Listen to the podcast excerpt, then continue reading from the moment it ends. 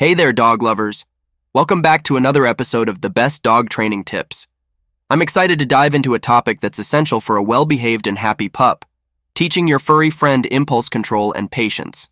I'm your guide today, and together we'll explore some effective techniques to help your dog become a master of self control. We all know that dogs are enthusiastic creatures, always ready to jump into action at the drop of a hat.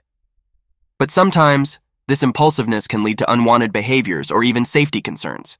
That's where impulse control and patience training come in. Think of it as teaching your pup to hit the pause button and make better choices in various situations. So, how do we get started? Let's talk about a few key strategies that will set you and your dog on the path to success. Our first strategy revolves around the wait command. This is a fantastic tool to teach your dog to hold back before diving headfirst into something exciting, like going outside or eating their favorite treat. Begin by asking your dog to sit or stay and then introduce the wait cue. Open the door slightly or hold the treat in your hand, and if your dog starts to move, gently close the door or withdraw the treat. Once your pup remains still, even for a brief moment, reward them and offer praise. Gradually increase the duration of the wait, reinforcing your dog's patience over time. Moving on to our next technique. The leave it exercise is an excellent way to teach impulse control around tempting items. Start with a treat in your closed hand and present your fist to your dog. When they inevitably try to paw at it or sniff it, say leave it in a calm but firm tone. The moment your dog pulls away, reward them with a different treat from your other hand. This exercise teaches your dog that ignoring immediate desires can lead to better rewards later on.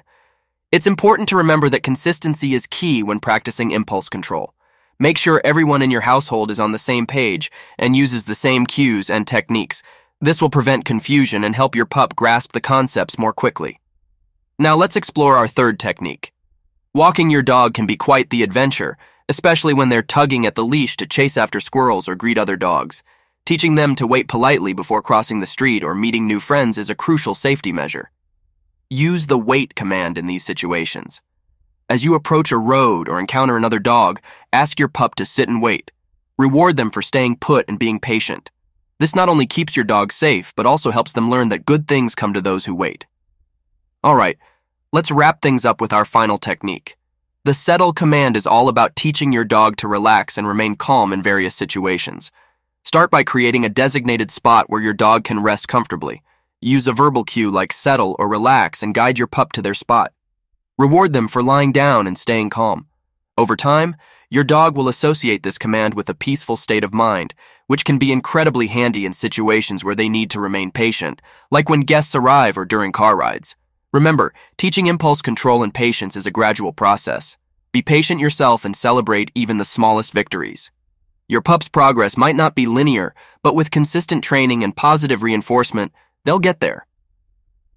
Well, that's a wrap for today's episode on teaching your dog impulse control and patience.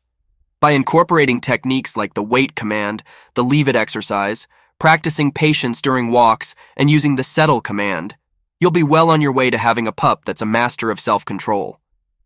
Thanks for tuning in to the best dog training tips. Until next time, keep wagging those tails and training those paws.